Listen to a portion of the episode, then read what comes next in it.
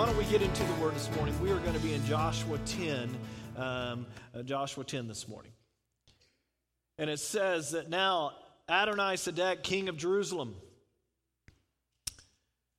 heard that Joshua had taken Ai and totally destroyed it. And I forgot to dismiss the kids. I just totally destroyed that intro completely. So, um, kids, you're dismissed for class. And I even have it down in my notes right here, first thing, and I still didn't do it. So there you go. Well, let's start that over. Now, uh, Adonai Sedek, king of Jerusalem, heard that Joshua had taken Ai and totally destroyed it, doing to Ai and his kings as he'd done to Jericho and its kings, and that the people of Gibeon uh, had made a treaty of peace with Israel and were living near them.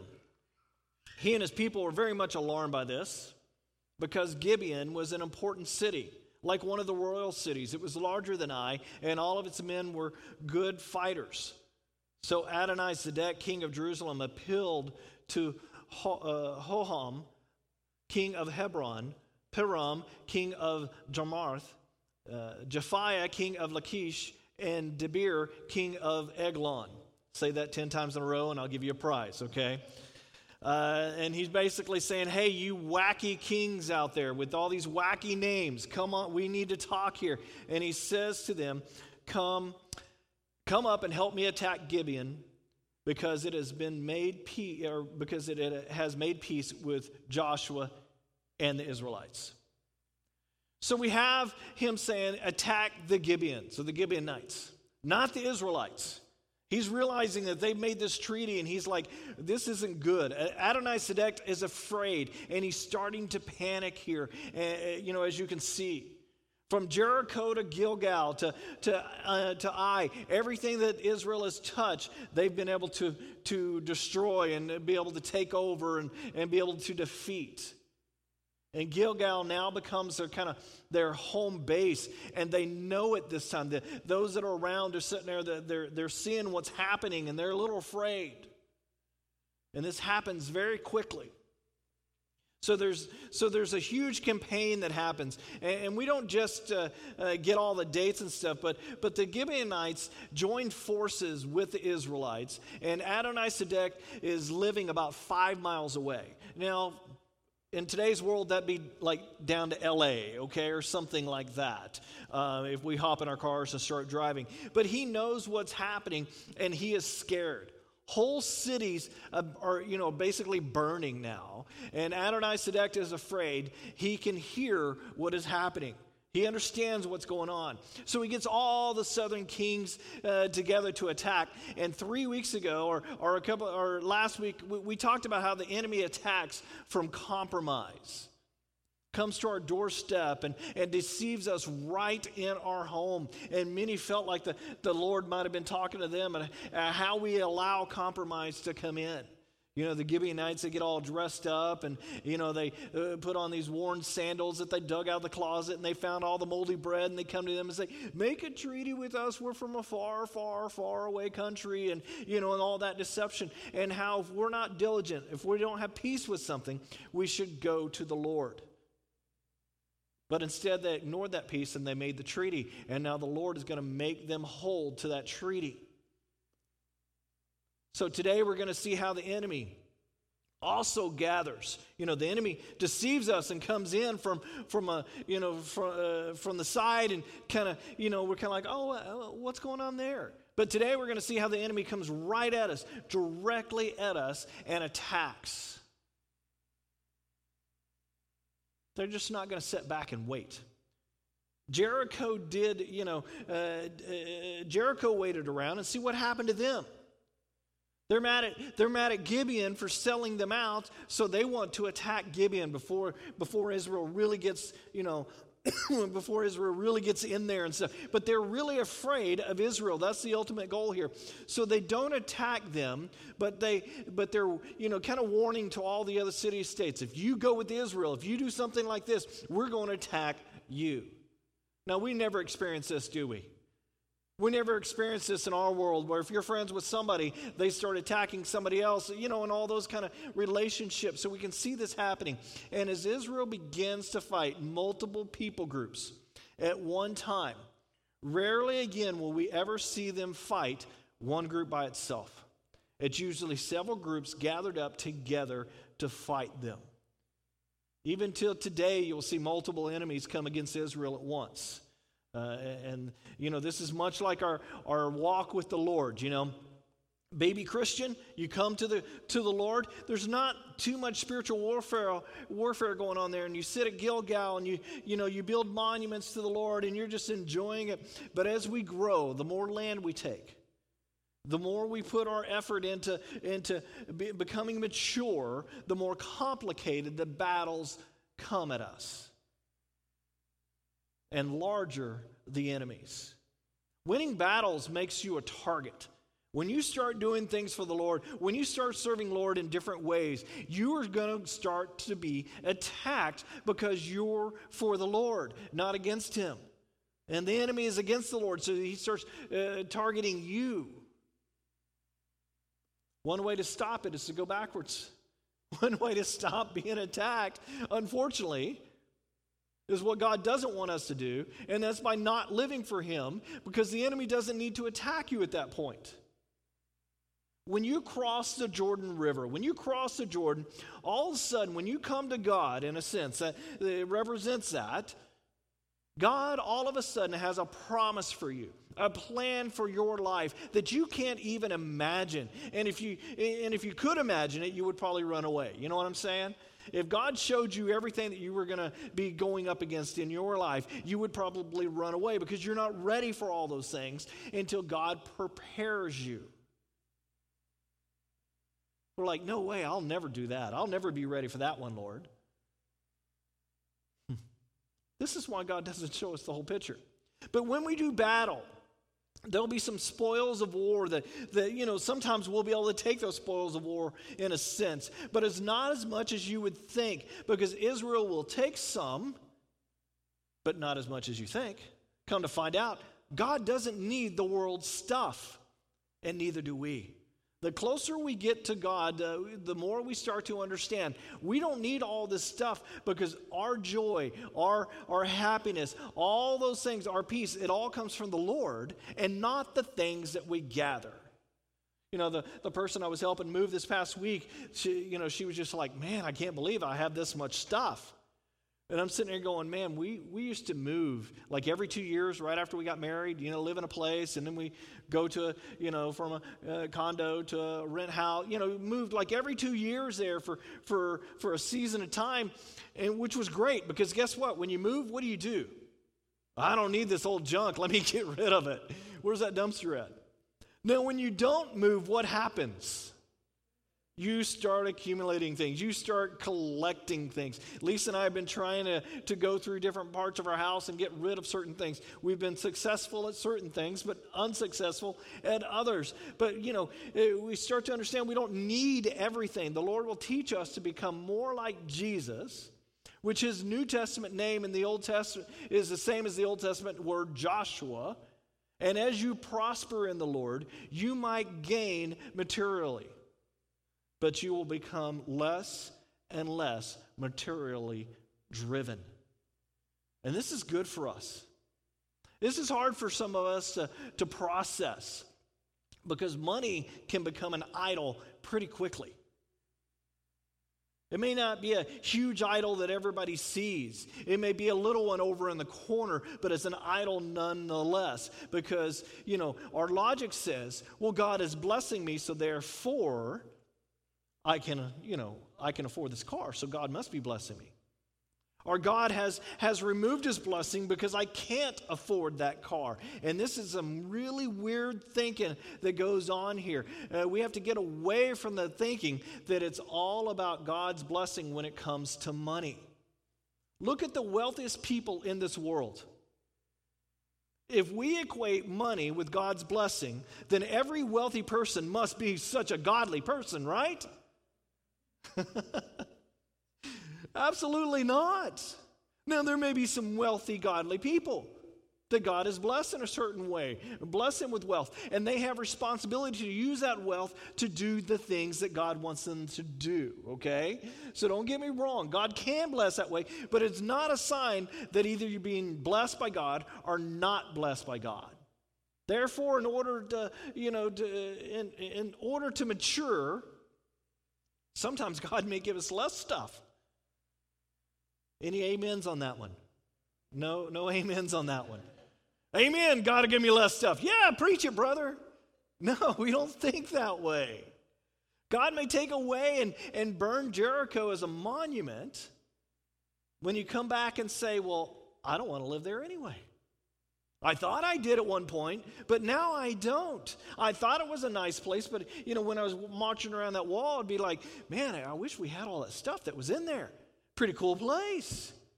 But now I start to see that God has a bigger plan for us that doesn't involve that one little city. He wants to give us a whole nation. The, Lord plan, the Lord's plan goes beyond what you could imagine.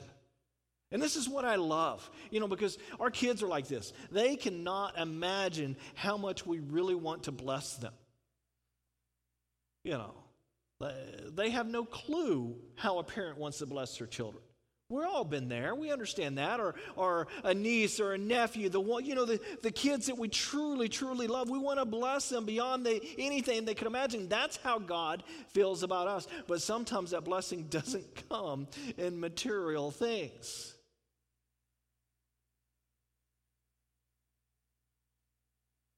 So Israel's getting ready for a battle. They're fixing to, this battle's fixing to occur, and, and the whole South is going to go up against them. And it would blow your mind at how fast they do this. It took two battles over three weeks. And now the Lord is going to do some amazing stuff. Now, if you missed our study last week, you know, with Joshua, we where were we? Uh, we uh, we we missed the Gibeonites making the treaty with the Lord.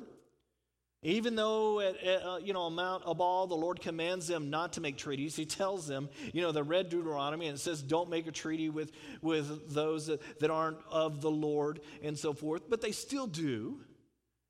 They, they were deceived, but they still had the onus to, to follow through, and they didn't follow through, and they made this treaty. So they went, uh, went against the word of the Lord. So today's study, they're going to have to fight Gibeon's battle for them. Do you realize that anybody you make a treaty with, now you're a part of the family? That's kind of interesting, huh? With our adopted child, we did an open adoption.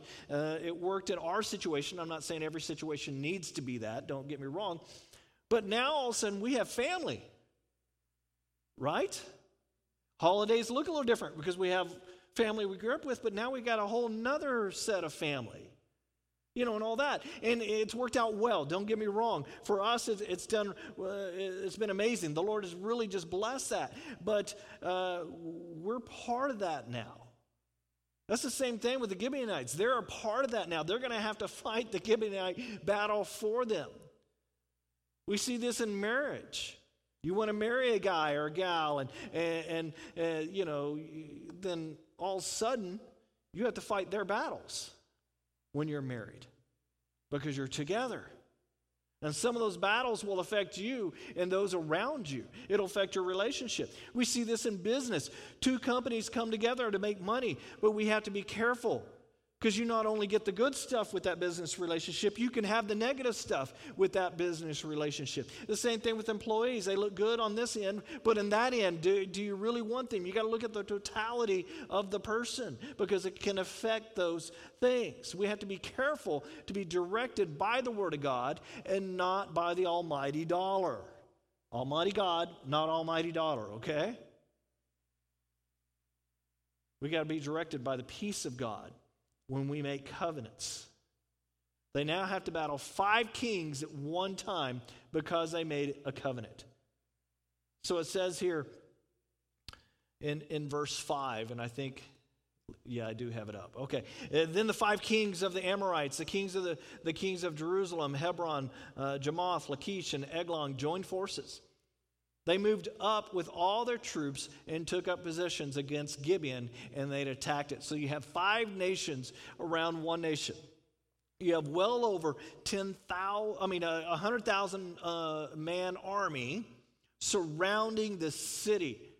The city is a very large area, and they've called in everybody for battle. And here, you know, eh, here they're, they're around some of their own, their own cousins that have married to, to other groups and all that kind of stuff. So they're actually going to be fighting some of their own family. It says in verse 6 the Gibeonites then sent word to Joshua in the camp at Gilgal Do not abandon your servants. Come up to us quickly and save us. Help us because all the Amorite kings from the hill country have joined forces against us.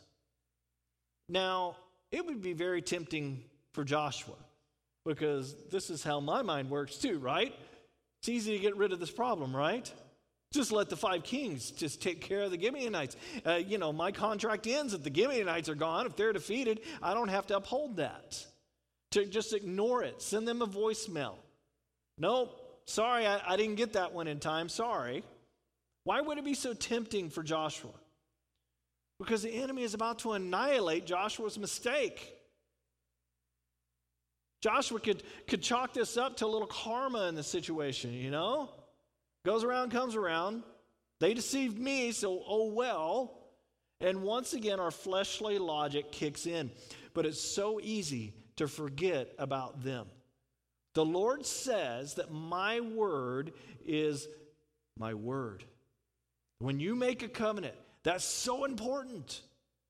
You made that covenant with my name. This is why it's so important in marriage to follow through on those things. We may make mistakes, but we got to come back and say, I made a covenant here. So, guess what, guys? The Lord does just what he did at Jericho with Rahab, changes things up. Rahab recognized God, so he protected her and her family. So now God is going to protect the Gibeonites. It doesn't matter that he was deceived and they were deceived, and the Lord really bonded them to the Israelites later on, and they became a part of Israel, and it worked out really well. But right here, they're not bonded again. They haven't bonded. They don't know each other's names yet. They haven't really built those relationships. Joshua's not even going to consider it. He's not going to make two wrongs, you know, turn into a right. Have you ever done that? One wrong and, and my bad, another really bad wrong, and you're like, my really bad, you know, or whatever? Just because we try to correct something bad and we end up doing something worse. And when we take something bad to the Lord, we present it to Him and say, This is bad, God. This is bad. And He says, I know. I've been watching you try to work that out, it hasn't worked out, has it? And we're like, No. We're like, I have no idea how to fix this. And He says, I don't want your idea. I want your repentance. I want for you to say, I screwed this up. I messed this up. I shouldn't have done this. Forgive me. And then God goes, Great, now I, I'll go out and I'm going to have to fix this. And the Lord is going, You keep doing and doing and doing. And you're doing, you're making mistakes because you're not coming to me. How about you give it all to me? How about you give those problems, those worries, those, those things in life that happened, give it to me and I will work it out. I may use you to work it out, I may use somebody else to work it out, but I will work it out for my glory. We have to have more faith in God's problem solving abilities than our own problem solving abilities. That's what's pretty sad about us as a people. We need to start growing. We need to start maturing. We need to get to the point uh, where we're together, where we have more faith, more faith in God to be able to solve the problem. Let's give God the problem and then watch what happens. The Lord takes an ungodly alliance and makes something beautiful out of it. It reminds us of the ungodly, I, I say ungodly, that's really not the word for it, but it reminds me of the alliance between me and God. You know what I'm saying? I have nothing to bring to the table. God has everything to bring to the table. So, in one sense, it's not a good alliance for God, but God's going, but I, I love you enough that I want to make this alliance, and then I'm going to come in and make something beautiful out of it. Last week we talked about, you know, not moving against your peace because God promises that his peace is beyond all understanding and it will guard our minds and our hearts.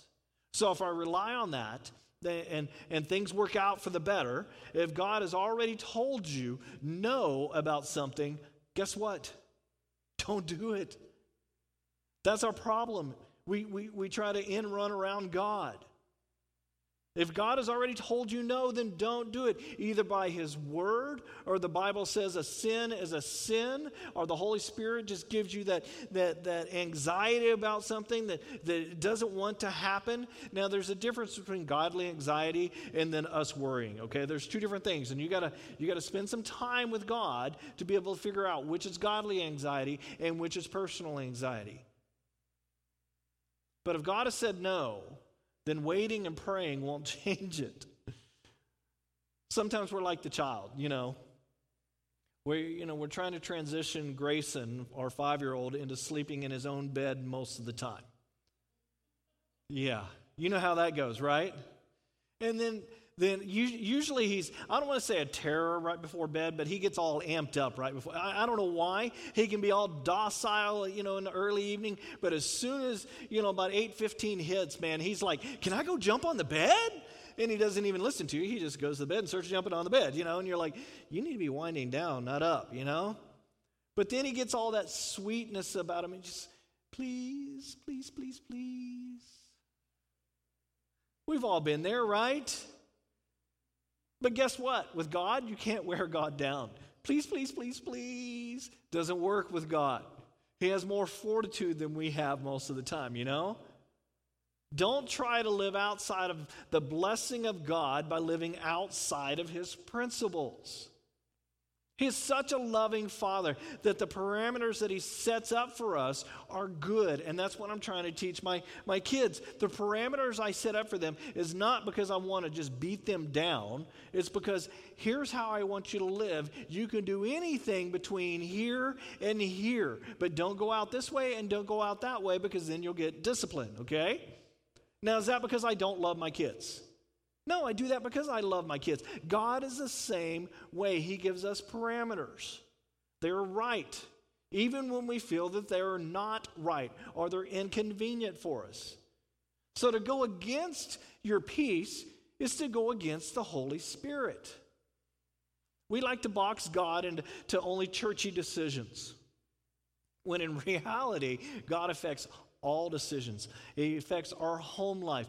He affects our work life. He affects our family life, our, you know, our friend life, our financial life, our school life, whatever life that you have, you know, our, our kids' soccer team life, or, you know, when we can actually go outside and play with other kids, you know, but, you know, our kids' activities life, our TV life, our vacation life, you know, how, how we treat our boss life even though they don't even deserve our respect sometimes. God is control of our future life. This is who God is. He affects every part of our life when we allow Him to, but we try to box God into Sunday. We try to box God into, well, here's my spiritual life, and here's the rest of my life. And God's going, no, no, no, you have it backwards. This is everything I affect in your life. And if you allow me in there, then things will go much easier. Where do we go for these answers? Well, this is where the old Sunday school comes in handy, you know? We go to God, we pray, Bible, we get into His Word. This is one reason why I like to teach verse by verse. I'm not against any other style of teaching. This works for me. I understand this. It's simple and easy to know, you know, know the God and, and know God and, and to know His Word. And to, to get to know God, we have to read it. And then we start to learn more and more that we read that God and His Word are one in the same. If you want to get to know God better, get into His Word. In other words, to really know God is to really know His Word. But we love the gray area because we think there's a lot of gray area. But really, there's a lot less gray area than we think. Usually comes from someone who hasn't read the Word of God. They try to do, uh, or they cherry pick certain verses, and you're like, well, that's not the context that God was talking about when He said those words. It has nothing to do with the situation that we find ourselves in. You're just cherry picking that one, you know, out of, out of some memory or something.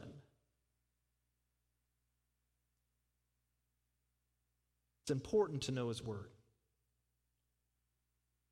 Let's move on to verse 7.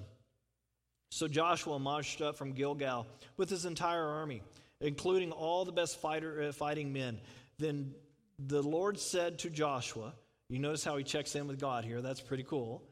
Do not be afraid of them. I've given them into your hand. Not one of them will be able to withstand you. And this is great because one of this is one of the greatest things for us as Christians to start to understand is that the biggest battles and the biggest miracles in one's life is usually won right after a great failure. If you fall flat on your face in a huge failure, you repent. You even go out there and say, Man, I really messed this one up, didn't I, guys? Did you see the way I was acting? And we're all like, Yeah, it was pretty bad. And we really humble ourselves and repent. That's usually when God's ready to do something big in our lives. Do you know what God can do with a repentant heart that is filled with the Holy Spirit? Do you know what God can do with, with repentant hands and repentant feet? God can do amazing things. God often says, Fear not. Fear not. What is happening here is something great, and Joshua doesn't even know about it yet. Five great armies have come out of hiding to fight. Five great armies are not behind their walls. They're not behind their protection. Very wise, you know, or very unwise on their part. They could have stayed behind their walls and had that protection, but they didn't. And Israel would, would have to fight five different battles. But instead, they get to fight one battle. The enemy has overplayed their hand and they don't even know it, and they're going to get defeated here. And there, there are days when our battles are not just one thing or two things, they're like five things. All you know, it's huge, but there's consider, you know, uh, uh, there's a confederation out there that's ready to fight us, and the glass half empty says, you know, those that kind of go with that philosophy, we're all about to die and we go and hide, I'm under attack. Or we can say, well, this is good. I can wipe all that out all at once. I can deal with it all at once with God's help. I can fight those five battles or four battles all at once, and it can get it over and done with. The other thing that's really cool is this when we have friends, they can come and help us. When we make good covenants, we make good friends, we can call them up and say, Pray for me. I need your help. Can you give me some advice? But instead, we sin and we run and we hide. When God is sitting there going, No, build those relationships. Come back to me. I have people to help you that can have your backs. Look at Israel. They're going to have their back. Israel is going to show up. And at first, you could imagine the army, the five armies thinking, great, you know, people are coming. We have reinforcements. This is going to be better, you know, because eh, they don't recognize that it's the Israelites. Verse 9, it says, After an all night march from Gilgal, they're 25 miles away, Joshua took them by surprise. They obeyed their leader, Joshua, here, and they marched together all night. They're a well oiled machine. But what is surprising is this when would your enthusiasm for this wane? Joshua gets all, you know, people all worked up and they're ready to go and they're all, you know, I would say probably about the sixth mile. Now, for me, it'd probably be about the sixth tenth of a mile, you know, but my enthusiasm would wane, you know, but we, man, they have 25 miles. The enemy's been sleeping. The, the enemy is surprised that they would even run 25 miles to attack them. There's no way they would do that, yet they do. Sometimes God tells us to do something. And this is what he did with Joshua, and this is the key. We ran 25 miles to attack the enemy instead of waiting. Think about this Israel works all day in the hot desert sun. Then they get the phone call. All the cell phones are ringing. Okay, not really, but you get the idea. Headquarters mobilizes, and immediately they march 25 miles all night. How tired are they at 3 a.m.? How tired are they at 4 a.m. or 5 a.m.? You know, they're ready to rest up, get some breakfast. No, no, no, no. You're going to go straight into battle. See, the commander is tuned into God and will do something illogical here. And sometimes faith is illogical, and we like to box it all in. Sometimes in our Christian walk, we're called to do something like this take a step that seems kind of wacko. I was a trainer from, from sixth grade in Texas. I learned all the stuff that you needed to start doing for, to learn in training. Most people didn't learn that to, to high school. Some people didn't learn that to college. And I started in sixth grade. I spent 11 years being an athletic trainer, and then I felt God wanted me to step away from that. My whole life was built around that. And God said, You need to step away from that. And it seemed wacko to many people. But the Lord had different plans for me. Friend, family and friends will be looking at you and, and they'll think, man, this is, this is bad. But good friends, godly friends, won't do that. They'll support you. And once you have peace about something, you need to do it because every now and then you have prayed. You have confirmed with the Word of God. You have peace that, that is within you. And the last thing you need to do, uh, you know, uh, and the last thing that you need is a, is a Christian brother or a Christian sister it says, well, that can't be the Lord. That doesn't seem logical. No. If somebody has peace about something, we need to support them as long as it doesn't go against God and the Word of God, okay? I mean, if it's something wacko, no, we're not going to support them in that. But we can say, let's get together, let's pray about this. We always listen to wise Christians. Open your life up to someone that, that you recognize as a follower of God that makes good decisions. It's not perfect but good decisions. They're just further along in the process than you are. And when they question, you listen and you pray together and you follow the peace that the Holy Spirit gives you. But just don't open it up to everyone because not every Christian goes to the Lord. Not every Christian is going to say, let's pray about that. It's sad to say. Some Christians will even tear you down. It's pretty sad. Because sometimes the Lord talks to you and says, I know you've worked hard all day, but it's time for you to march all night. And then when you get there, you have a battle to fight. And we're like, but Lord, that, that, no, that doesn't sound right. And he says, Don't talk to me that way, child. I am the parent. Just follow me where I'm going. So here comes Israel in the middle of the night.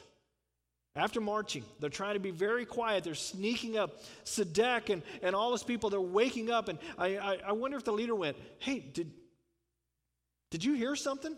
Hey, commanders, is anything going on? And I wonder if some of them even said, Yeah, but it's just our troops waking up. It's no big deal. So here's what happens after a 25 mile hike and a 4,000 foot rise in elevation. Verse 10 The Lord threw them into confusion before Israel. I bet he did. This is awesome. Who defeated them in a great victory at Gibeon. Did you see the change from we did, we marched 25 miles, we did this, we did that, to the Lord did? Joshua is very clear about God's part in all of this. And they're in the middle of warfare, you know, and there's two types. You have the physical, you have the, the swords and the spears, and, and, you know, really gross, not pretty at all. There's nothing pretty about war. And then you have the spiritual side. And God is right there with them doing his part. God is also attacking. It goes on, it says, Israel pursued them along the road going to Beth Horon and cut them down all of the way to Azekah and uh, Makkedah uh, Uh, as they fled before Israel on the road down to Beth Horon to Azekah. The Lord hurled large hailstones down on them from the sky. Isn't that wild? And more of them died from the hailstones than were killed by the swords of the Israelites. They're going downhill through these valleys, and these hailstones just start coming flying from the sky. I mean, this is amazing. And rolling down after them. What an amazing and somewhat gruesome sight this had to be. What is interesting is this when we fight our battles alone, we miss out on the hailstones. We miss out on God's help when we're out there doing ourselves. God is like, Well, I had the hailstone scheduled for next Thursday, but you decided to start the battle on Monday. Verse 12, it says, On the day, uh, on the day the Lord gave the Amorites over to Israel, Joshua said to the Lord in the presence of Israel, in front of Israel, he makes this public statement O sun, stand still over Gibeon, O moon, over the valley of Ajalon. Now, this is when you get a new leader. This is when you go, Did I just hear what I just heard? He just commanded the sun to set still.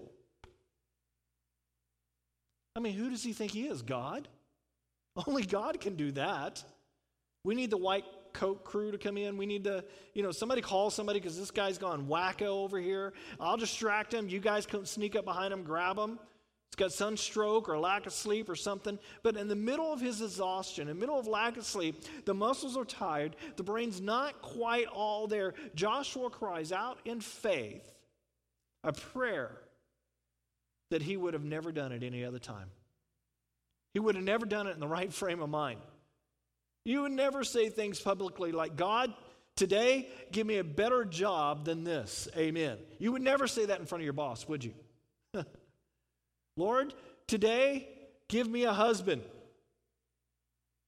Today, give me a wife. Or today, give me this. This is what I need. You would never stand out on the street corner in front of your family and say stuff like that because people would think, okay, they're kind of kind of gone off a little bit. We have been taught not to pray like this because our experience tells us what? It doesn't happen. But do you know why it doesn't happen? Because usually we're praying about the wrong thing.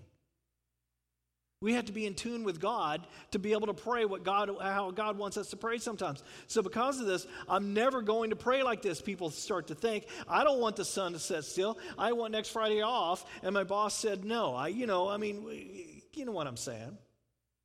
What do you think uh, would have happened if the Lord had said no? I don't know. Besides, Joshua doesn't even know what he's saying. The sun is standing still. And if I slow the rotation of the earth, do you realize how fast we're going, even though we're standing still? If the earth automatically stopped, what would happen? It's like you're driving 80 miles per hour down the freeway. Okay, for Ken Finley, 55 miles per hour down the freeway, and you slam on the brakes. What happens in the car? Momentum keeps going, right? Everything in the car goes forward. Hopefully, you're wearing your seatbelt because that restrains a lot of stuff. But stuff you had in back, what? Ends up in front or ends up hitting something. That's what would happen to us if the earth all of a sudden stood still. But the Lord is the Lord, He can do this stuff. It says, it says, So the sun stood still in verse 13, and the moon stopped till the nation avenged itself on the enemies, as, it's, as it is written in the book of Jasher. And this is referred to several times in the Bible, this particular book. We don't have it, uh, but it's referred to several times. It says, The sun stopped in the middle of the sky and delayed going down about a full day. The sun has never, there's never been a day like it before or since, a day when the Lord listened to a man. Surely the Lord was fighting for Israel. This is amazing to me. The Lord listened to a man. Surely the Lord was fighting for Israel. That's crazy, isn't it? The Lord listened to a man, and so he started fighting for the Israel. The word listened is in the Hebrew is, is uh, shema, which means hearkens means to hear and to do something about it. It is the very thing the Lord says to us all the time. You have not shema or shama, you have not hearkened me. You have not listened to me. If you would have listened to me, you would have changed your behavior. But here we see the Lord listened to a man. I like that a lot. Or as my dad would say in his Texas accent, I like that. I really like that. This will do wonders for our prayer life because I would, you know, I would like to think that I'm not just talking to air when I'm talking to God. That I'm not just talking to myself. You know, prayer is not just verbal processing, it is, sun, stand still. Because God has given us a task to finish. Now, this is the only time that this has happened this way, so I don't recommend you trying it, okay?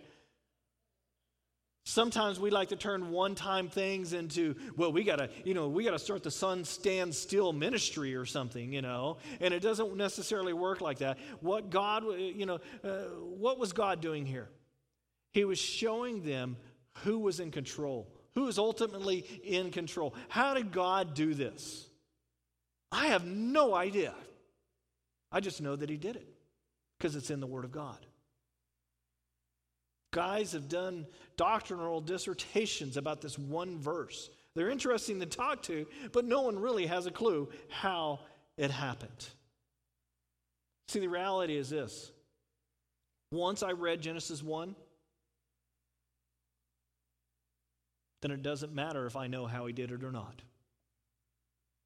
Once we start to understand that God can do anything, then it doesn't matter. He is the creator. Maybe he just pushed a button. I don't know. You see, if you can't understand that God is bigger than your mind, then maybe God is your mind and you're not following the true God. If God created it, He can tweak it. The Creator has the right to do what He wants. But what is really cool is that He allowed Joshua in on the process here. If you really believe this, you would pray more you would pray more.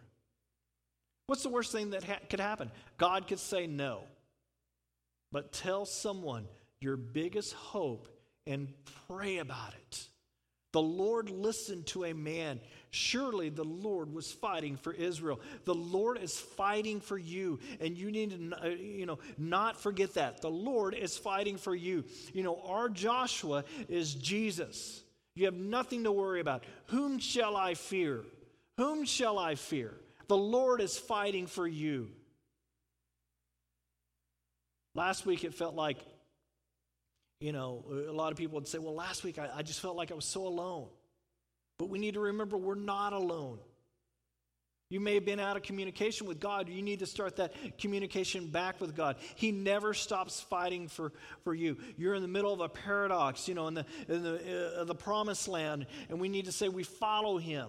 And when we follow him, we receive more blessings. We receive more blessings and we have more battles to fight. And we're like, what? I don't understand that.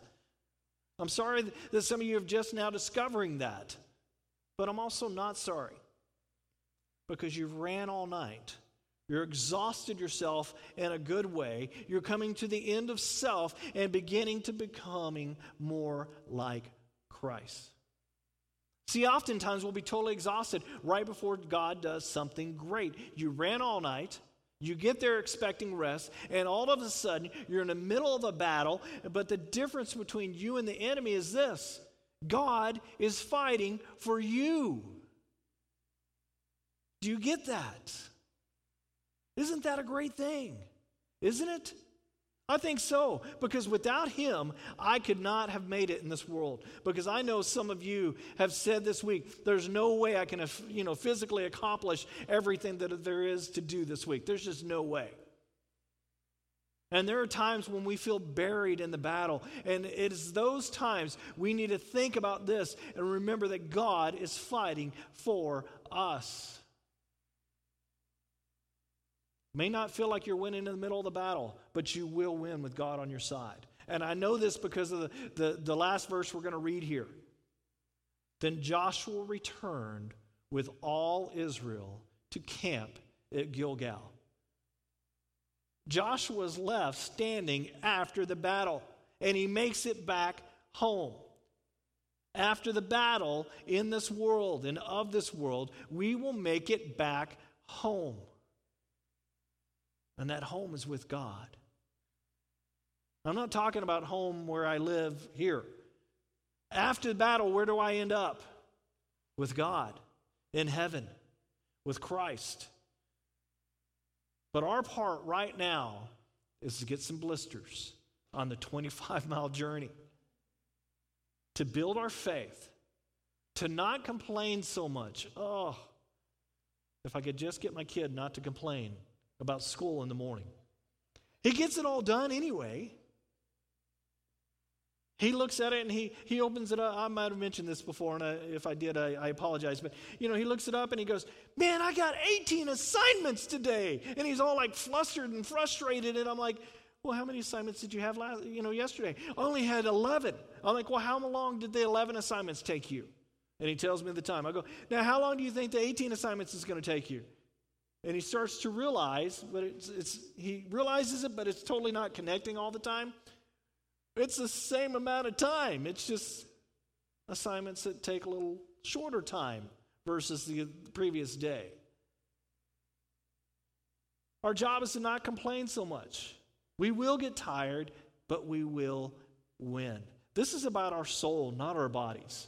And our part is to walk in obedience to our Lord and Savior, our Creator, God and Jesus Christ. Amen? Well, I've gone over time, so why don't you stand and I'll pray, and Joshua will come up and play us one last song.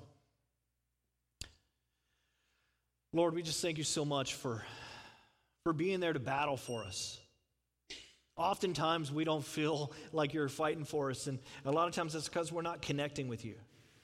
I pray you prompt us to connect with you. I pray that you, you prompt us, give that Holy Spirit to, to just enliven us, to look to you in the middle of the battle because the battle belongs to the Lord.